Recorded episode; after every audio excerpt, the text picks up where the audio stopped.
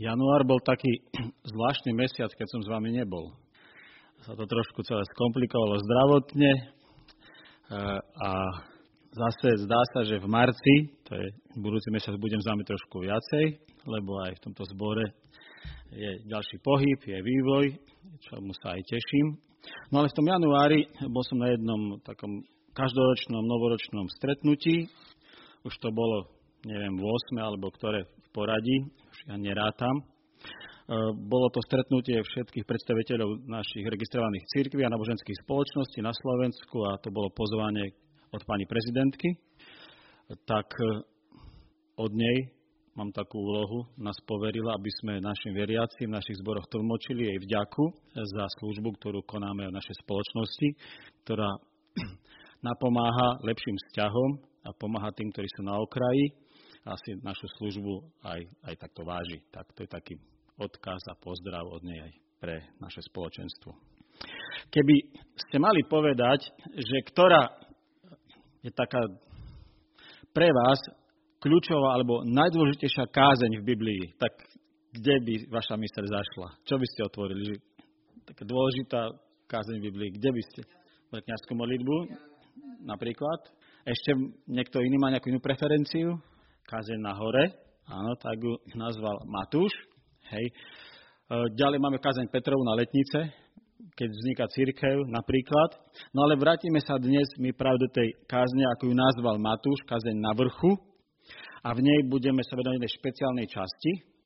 Tam Ježiš vlastne oslovuje zástupy, ale hlavne oslovuje svojich učeníkov a cituje dôležité kľúčové veci zo starej zmluvy, a hovorí, nie, že neplatia, alebo že platia len obmedzenie s nejakou takou odmocninou, ako keby ešte to zosilnil.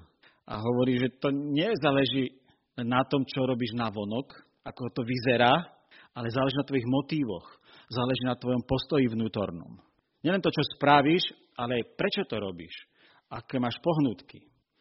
No a tak veľmi kriticky sa vyjadruje k viacerým vtedajším zvykom veriacich ľudí a takú má negatívnu poznámku aj k tomu, ako sa niektorí ľudia modlia. A upozorňuje na tých zbožných ľudí, ktorí sa modlia na verejnosti, na rohu ulic, aby ich vedeli zo štyroch strán. Keď sa na rohu ulice postavíte na kryžovatke, tak vás vidia zo všetkých strán v podstate, že?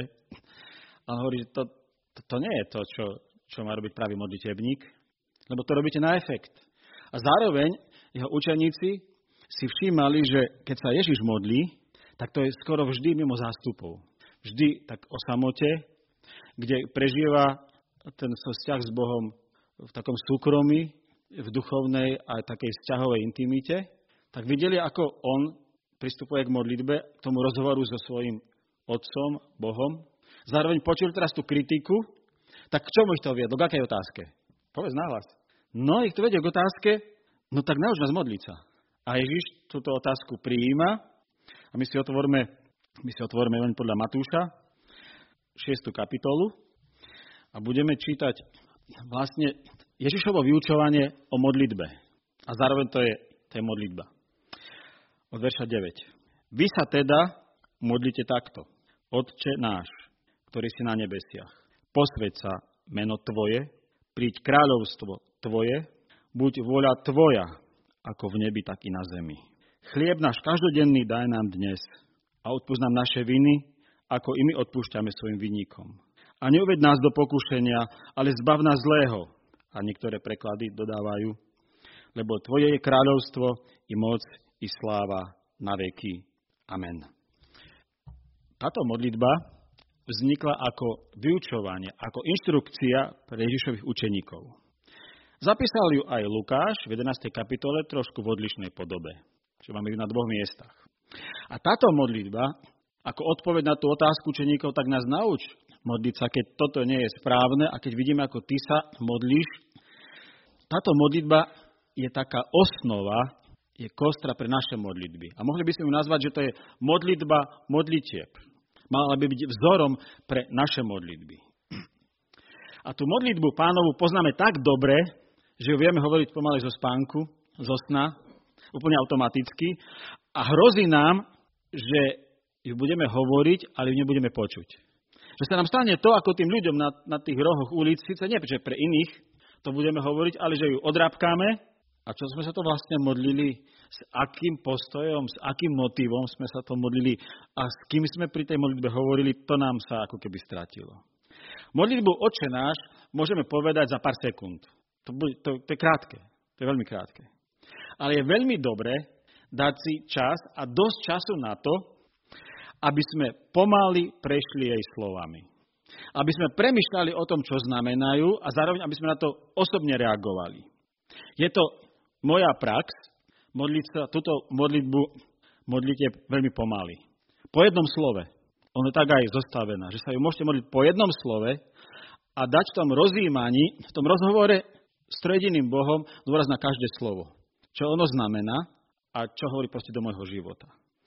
Tak môžeme to teraz takto prejsť a nech to je taký návod, taký vzor, taká kostra aj pre vašu modlitbu osobnú v súkromí, keď sa budete ju modliť.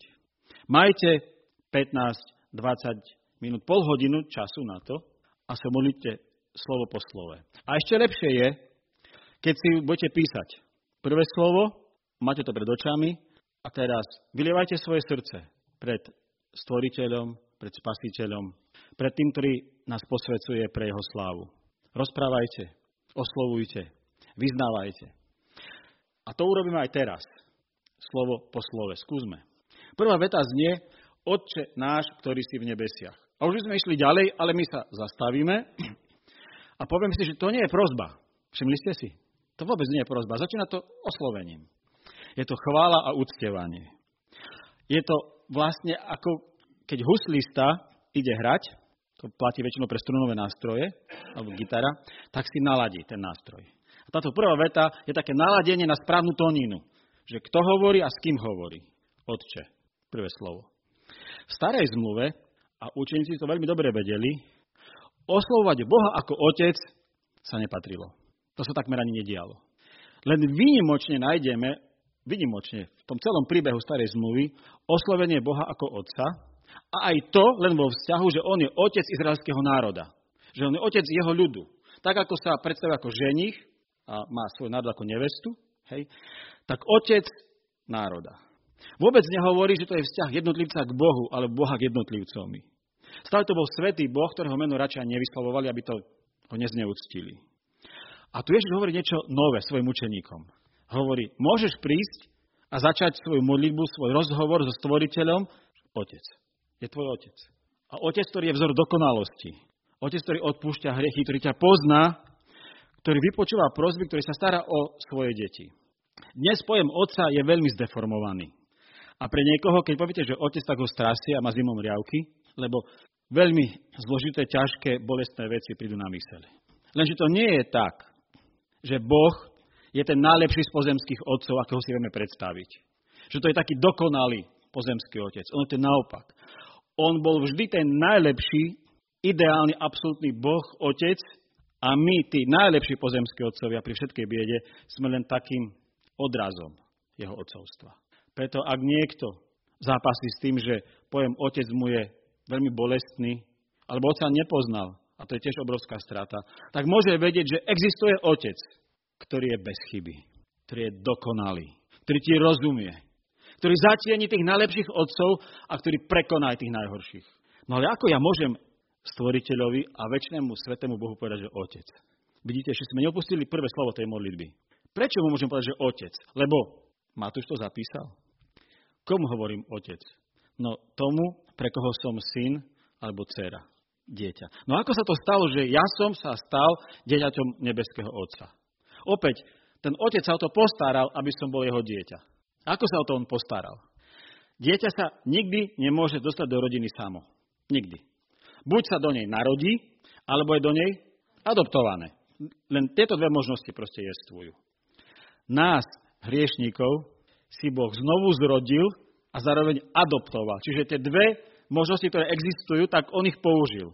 Novým narodením skrze svojho ducha a adopciou skrze svojho syna. Nás príjma do svojej rodiny. Tak, že poslal Ježiša. A toho si naozaj nielen predstavujeme, ale berme, že to je náš starší brat. Poslal on svojho jediného, jediného syna, staršieho brata nášho, aby nás vyhľadal a povedal, máš miesto v otcovej rodine. Máš miesto pri jeho stole. Tam je tvoja menovka. Pozývam ťa. No ale ako ja môžem ísť k svetému otcovi, k svetému Bohu? Ja, hriešník. Ja, ktorý som také dlhy otcovi narobil. Ja, za ktoré sa ten otec asi musí hanbiť. A čo hovorí ten starší brat? Ježiš. Všetku hanbu beriem na seba. Všetky tvoje dlhy beriem na seba.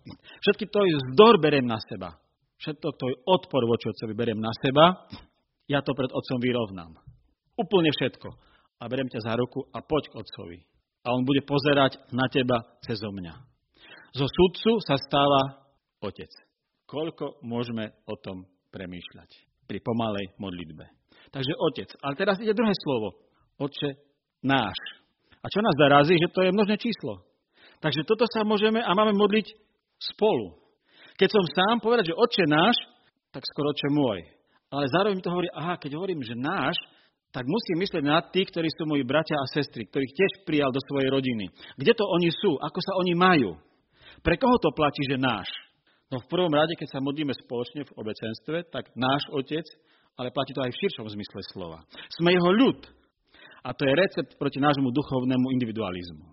Keď poviem, že náš, tak musí byť jasné s kým ja som ešte spojený. Kto je tá, tá rodina? Tak myslíte na druhých, keď sa modlíte, Otče náš. Aj na tých, ktorí nie sú v Božej rodine, aby aj pre nich platilo, že to je ich otec, keď ešte ich otcom sa nestal. A nás to vedie k spoločným modlitbám, aby sme sa spolu proste modlili. Takže oče náš bol prvý prvok z modlitbe, čo našu situáciu opisuje. Sme Božie deti. A teraz druhý, ktorý ste na nebesiach. To nám hovorí, že to, čo vidíme, to, čo sme zažili, to, čo zakúšame, to, čoho sa držíme, náš zem, náš svet, naša história, naša situácia, nie je celá realita. To, to nie je všetko. My nevieme všetko, nepoznáme všetko, neobsiahneme všetko, nerozumieme všetkému a nevidíme všetko. Okrem toho, čo poznáme, vidíme, skúsime, zažijeme, je tu ešte iná realita, na prvý pohľad neviditeľná, širšia, a to je priestor, ktorý obýva Boh. Naše fyzické oči nevidia jeho prítomnosť, jeho anielov a jeho proste konanie. Len z času na čas, to máme v Biblii zachytené, sa otvoria tie fyzické oči ako duchovné a môže sluha vidieť Božiu armádu, hej, ktorá chráni Božie mesto.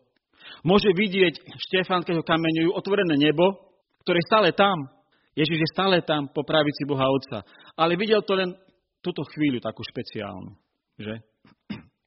Nebesia tu obrazne predstavujú Boží dokonalý svetý príbytok. Boží trón, Božiu vládu a Božiu moc a zároveň nám hovoria, že Boh je odlišný od stvorenia. On stvoril, je stvoriteľ, ale nie je stvorením. Tak môžeme nad tým premýšľať, aký otec je ten Boh stvoriteľ. Aké má vlastnosti, charakter, činy, slova a sľuby. Otec na nebesiach, ktorý sa stará o svoje deti na zemi. A teraz, po tomto oslovení, po tomto naladení, Otče náš, ktorý si v nebesiach a my tu na zemi, aké skvelé, že nevoláme k niekomu, kto tu na zemi sa o nás má len starať, ale že ty sa z neba proste o nás staráš, z tej svojej slávy, ako pán a kráľ, ktorému je daná každá moc, ktorý vládneš všetkým zákonom prírody, fyziky, chémie. Čo teraz? No prídu na rad prozby, ale ku komu sa tie tri prozby vzťahujú? Posved sa meno tvoje, nie moje. Pri kráľovstvo opäť tvoje. Opäť je to vzťah k Bohu. A nakoniec buď voľa tvoja, ako v nebi, tak i na zemi. Čo znamená posved sa meno tvoje? To trošku naráža na dnešnú logiku uvažovania, aby že meno bolo sveté. Tak ešte predmety vieme považovať za sveté, niektorí považujú ľudí za svetých, dokonca o nás hovorí tiež Božie slovo, že sme svetí, Boží ľud, ale my nepoužívame pojem svetosť v súvislosti s menom. Ale tu svetosť znamená, že oddelenosť. A meno zároveň rovná sa, že osoba. Je, je to stotožnenie. Takže v tom biblickom jazyku posved sa meno tvoje, dá sa povedať jednoducho, nech stále majú teba ľudia v úcte. Nech ťa neberú za kamaráta, spoločníka, niekoho, koho môžeš chvíľu milovať, potom ho opustiť, s ktorým môžeš manipulovať. Máš ním byť očarený, unesený. Posved meno Tvoje. Aby Tvoje meno som ja mal v úcte, aby ho ľudia mali v úcte. A zároveň to je vynezdáva pre nás, aby sme žili tak, že keď nás, o nás ľudia vedia, že sme Božie dieťa alebo kresťania, aby sa preto nerúhali Pánu Bohu. Nemáme žiť tak, ako keby Boha nebolo. A Boha si ctíme, tu jeho svetosť na sebe prejavujeme tak, že sa viac a viac podobáme Kristovi. A v tom nám zase pomáha tá stála prítomnosť Krista a to je jeho svetý duch. Takže ak sa modlíme, posvedca meno Tvoje, tak sa modlíme, chcem byť viac podobný Kristovi. Aby bolo vidieť, že som Tvoje dieťa. Príď kráľovstvo Tvoje. Opäť, to je ako keby sme sa my starali o to, čo sa deje na tej Božej strane. Druhá prozba. Kráľovstvo predpokladá kráľa. A kráľ je typicky tým, že má autoritu, že vládne a očakáva poslušnosť občanov svojho kráľovstva. Takže máme takú dvojitú ako keby rolu. Sme aj deti pri jeho stole a zároveň sme aj jeho občania jeho kráľovstva. Teda máme povinnosti v tom jeho kráľovstve. Táto prozba, že príď kráľovstvo tvoje, má časový rozmer aj osobný rozmer. Ten časový rozmer nám hovorí, že ešte tu nie je v plnosti jeho kráľovstvo. Že ešte ho len očakávame v plnosti. Že je čiastočné, je v mojom srdci, v mojom vnútri, keď ho uznávam za kráľa, ale ešte vidíme, že ani v Bruseli, ani v našom prezidentskom paláci nevládne Ježiš Kristus a Boh ako kráľ. Takže očakávame ten jeho návrat a toto hovorí, že my sa tešíme na ten návrat, že my chceme, aby prišiel. Že my nesme spokojní s tým, ako tu veci vyzerajú. Dokonca, že ani môj dom, môj hrad nie je celkom tak, že radi vymenieme ten môj najlepší dom, najlepší príbytok, najlepšie možnosti a okolnosti za Bože kráľovstvo. A to je kráľovstvo, kde nie je utrpenie, kde nie je bolesť, kde nie je chudoba a kde nie je smrť. Toto očakávame. A tým vyjadrujeme, že sme tu putníci. Príď kráľovstvo tvoje znamená, Bože, ja nie som pripodaný k tomuto svetu, ani k jeho hodnotám. Ja očakávam, že príde tvoje kráľovstvo. To je tá časová rovina, že ešte len príde. A na osobnej, príď kráľovstvo tvoje je už veľmi odvážna prozba, lebo hovorí, pánuj ako kráľ v každej oblasti môjho života. A opäť, tu je keď si toto napíšeš pred seba v tej modlitbe, môžeš dlho premyšľať o tom, ako panuje alebo nepanuje Boh ako kráľ v každej oblasti tvojho života. Ako vplyv na tvoje emócie, túžby, plány, rozhodnutia. Tretia prozba, ktorá sa vzťahuje k Bohu Otcovi, buď voľa tvoja ako v nebi, tak i na zemi. Ak nie sme hlboko presvedčení, že Boh je náš Otec a že sa tešíme na Jeho kráľovstvo, tak nemôžeme úprimne povedať, že buď voľa tvoja.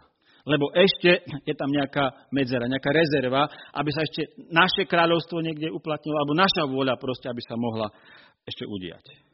Ak nebudeme presvedčení, že Boh je náš dobrý, dokonalý otec a to je kráľ, ktorý príde so svojím kráľovstvom, tak nebudeme mať pokoj, keď príde chudoba, choroba alebo utrpenie.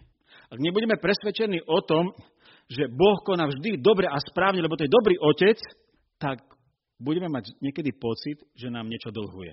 Že si zaslúžime viacej. A budeme ľudí manipulovať, aby sme sa z ťažkosti dostali. Budeme si sami riadiť život. Bože, si kráľ, ale v budúcnosti, ešte nie dnes. A tvoja vôľa, no až vtedy, keď sa moja vôľa naplní. Táto prozba, nech sa stane tvoja vôľa, vlastne prosí Boha o milosť, aby sme nesli všetko, čo nás v živote stretne. Aby sme to nesli s trpozlivosťou a s dôverou, že Pán Boh to má pod kontrolou. Buď voľa tvoja, hovorí, ja rozumiem svojmu životu len čiastočne. A prosím o niečo aj teraz v tej svojej núdzi, čo si ja myslím, že potrebujem. A vlastne to je skôr to, čo ja chcem. Ale buď voľa tvoja hovorí, Bože, daj mi to, čo ja potrebujem. Kto sa modlil túto modlitbu veľmi osobne. Sam Ježiš. Čo chcel? Nech odo mňa odíde tvoj súd. Nech na mňa nedopadne kliatba hriechu. To chcel. Ale čo potreboval otec a čo potreboval on a čo sme potrebovali my, aby na neho tá kliatba dopadla. Takže nie ako ja chcem, hovorí Ježiš, ale tvoja voľa nech sa stane. On túto časť modlitby naplnil v kozmickom zápase v Getsemane. On sa podriadil vôli Otca a nás to zachránilo. Neráno zosnulý kazateľ Timothy Keller má takú úžasnú myšlienku, čo to znamená modliť sa, aby sa stala Božia vôľa, alebo čo to znamená, lebo to je to, to isté, keď sa modlíme, že v mene Pána Ježiša Krista. A tá, tá úžasná myšlienka znie takto. Bože, prosím ťa, daj mi to, o čo by som ťa prosil, keby som vedel všetko, čo vieš ty. Bože, prosím ťa, daj mi to, o čo by som ťa prosil, keby som vedel všetko, čo vieš ty. To je modlitba v Ježišovom mene. A ste si ešte všimli, že celá časť modlitby až potiaľ od začiatku je o Pánu Bohu. Otec v nebesiach, jeho meno, jeho kráľovstvo, jeho vôľa. To je správne nastavenie služobníka, keď dáva prednosť chvále, uctievaniu a túžbe vidieť Boha v jeho veľkosti. A potom prídu tri také už osobné prozby, ktoré sa vzťahujú k nášmu životu. Prvá časť je materiálna, druhá je morálna a tretia je duchovná. Tá materiálna je skoncentrovaná do tej vety daj nám dnes náš každodenný chlieb. Táto prozba znova hovorí, Bože, daj nám to, čo potrebujeme, nie to, čo chceme. Hovorí o tej základnej potrebe. Daj nám to, čo potrebujem pre život. Každodenný chlieb. Nehovorí o bohatstve, ale zároveň hovorí, že všetko, čo získame svojim vzdelaním, prácou alebo úsilím, tým poctivým, nám dal Pán Boh. Ak On nedá dážď, nebude chlieb, povedané veľmi zjednodušene. Ak On nepožehná plánom v podniku, tak nebudú výplaty. Podnik skrachuje. Naša námaha, naše schopnosti, naše vzdelanie, naše cestovanie, naše obchodné transakcie by boli na nič, keby Pán Boh neudržiaval svet svojim milosrdenstvom. Takže to je prozba, daj nám toľko, koľko potrebujeme, nie len to, čo chceme. A zároveň tá prozba môže ísť trošku ďalej, ak má každý dostať chlieb. To znamená, že potrebujeme spoločnosť, ktorá dobre rozdeľuje svoje zdroje. Spoločnosť spravodlivá a spoločnosť, ktorá je aj navzájom voči sebe tolerantná a zároveň, kde je silnejší, podporujú slabších. Tak to bolo materiálne. Teraz to morálne. Odpúsť naše viny, ako aj my odpúšťame svojim vinníkom. Dobre je tu nahradiť slovo vina aj slovom dlh. Treba, že odpúsť nám tak naše dlhy, tie morálne, ako my odpúšťame našim vinníkom. Keby Pán Boh tak odpúšťal mňa, ako ja odpúšťam druhým, tak som skrachoval. Som duchovne skrachoval lebo ja sa na druhých hnevám. Ja by som sa chcel pomstiť. Hej. Ja sa druhým vyhýbam, keď mi proste ublížia. Ja čakám, že ich nejaký trest proste stihne, už keď ja ich nemôžem potrestať. A táto prozba úplne priamo ide k jadru veci. Odpúsť nám naše viny. No kto nám nakoniec môže naše viny odpustiť? Boh Otec. No ale zároveň je to záväzok aj ty odpúšťaj. Aj postoj odpustenia. Tie viny, ktoré oslobodzujú druhých ľudí, naozaj len Pán Boh odpúšťa, ale nám to hovorí, že nemaj v srdci nenávisť, nelásku voči proste blížnym. Nedovoľ, aby to, keď ti druhí ublížili, teraz to tvoj život zastavilo, zaseklo, ochromilo. Nedovoľ, aby ťa iní svojim hriechom mali v hrsti. Maj postoj odpustenia. Isté, keď príde k tebe s prosbou odpustenie, tak máš mu odpustiť. Ale možno nepríde. Ale preto tvoj život sa nemôže zastaviť. Maj postoj odpustenia. To znamená, keď sa za ňo modlíš, sa toho svojho nie priateľa, sa toho, ktorý ti ublížil, ukrivdil, lebo má voči tebe nejaký dlh, keď sa za neho modlíš, tak sa modli, aby on bol tiež Božie dieťa, tiež aby mal každodenný chlieb, aby sa mu darilo. Ak sa dokážeš takto modliť za človeka, čo ti ublížil, tak máš postoj odpustenia. Ak sa tak chceš modliť až potom, keď on sa ti ospravedlní, alebo keď ho Pán Boh strestá, neodpustil si. Ešte stále jeho hriech voči tebe teba poviazal. Táto modlitba nám bráni sa nad iných ľudí povyšovať. Bráni nám sa pomstiť. Bráni nám sa nejakým spôsobom revanšovať negatívnym spôsobom. Zároveň nám hovorí, aj my sme ľudia, čo potrebujú Božie odpustenie. A to je priestor, keď môžeš čítať Žalm 32 alebo Žalm 51, Davidov Žalm pokánia, čo všetko potrebuješ Bohu vyznať, aby ti odpustil. Neuvod nás do pokušenia. To je duchovné duchovná časť. Tá materiálna bola o každodennom chliebe, tá morálna odpúsť nám naše viny, aj my odpúšťame, a tretia duchovná. Neuved nás do pokušenia, ale zbav nás zlého. Táto časť je záhadná. Je veľkou záhadou pre mnohých ľudí, ktorí sa poctivo aj týmto textom zaoberajú. Je pravda znova, že my to za pár sekúnd prejdeme, lebo to je taká pomaly akože rapotačka, ale čo tu hovoríme, že neuved nás do pokušenia. Že by Boh nás uvádzal do pokušenia, nás pokúšal, Veď nám na iných miestach Božie slovo hovorí, že Boh nás nepokúša, ale naše žiadosti, naše túžby nás pokúšajú. Zvláštna tr- prozba. Ale je tu ten detail, ktorý nám trošku pomôže sa z toho dobre dostať. To nie je modlitba, aby sa nám vyhlo pokušenie, ale aby sme neupadli do pokušenia. Aby sme ňom neskončili. Pokušenie ako test viery je nevyhnutné. Ideš okolo, tak, taký brutálny príklad. Ideš okolo obchodu s úžasným výkladom, kde je niečo, čo, po čom nesmierne túžiš. Široko ďaleko nikto nie je, ani nebude. A ty máš pokušenie ten výklad rozbiť a si to zobrať. To je pokušenie. Ale kedy do neho upadneš? No keď tvoja ruka pôjde do toho výkladu. A tá modlitba hovorí, Bože, nedovoľ, aby mi zachutilo tak pokušenie alebo hriech, že ho vykonám. Ja viem, že ono príde, lebo moje tužby sú divoké, že sa môže to hocičo v mojej hlave, v mojich potrebách, v mojej bolesti objaviť, ale nedovoľ, aby mi to zachutilo tak, že si budem hovoriť, Bože, teraz nepozeraj, teraz sa otoč chrbtom, lebo teraz ja musím naplniť svoju nejakú potrebu. Neuveď nás do pokušenia. Nedovol, aby som si ospravedlnil to, že budem konať tak, ako by teba nebolo. Bože, nedovol, aby zlo, ktoré sa uchádza, ktoré je pri, ktoré je pri prahu môjho domu, ako hovorí Boh Kainovi. Hriech leží pri dveriach. Jeho túžba ide po tebe, ale neotvor mu dvere. O, vieš o ňom, ono buchá, ono sa dobíja k tebe, ako také dravé zviera, škrabe na dvere, a to je ohrozenie, to je pokúšenie. A nepozor dovnútra. Nedovol. Zbav nás zlého. Môžeme preložiť, Bože, vyslobodzuj nás zo zlého. Svet leží v zlom. Svet leží v zle. To je pravda. Hej. A to zlo má rôzne podoby, odkedy sa ľudia od Boha odvrátili. Má podobu nenávisti, ktorá takým vrcholným prejavom nenávisti je vojna, agresia. Má podobu chorôb, má podobu hladu. To sú také pliagy, ktoré používa diabol, aby ničil tento svet. Choroba, smrť, hlad a agresivita. A toto prozba hovorí, Bože, nedovol diablovi tak vládnuť, aby sme boli zničení. Bože, zbav od zlého moju rodinu, moje mesto, moju krajinu, mojich susedov v krajine. A toto všetko, toto všetko je zakončené tou doxológiou, tou adoráciou, tou oslavou, ktorá v niektorých prekladoch je, niektorých nie je, také zhrnutie, lebo tvoje kráľovstvo, moc i sláva na veky. Z Bohu s Bohom a pri Bohu modlitba začína, Otče náš, ktorý si na nebesiach, a teraz ním proste aj končí.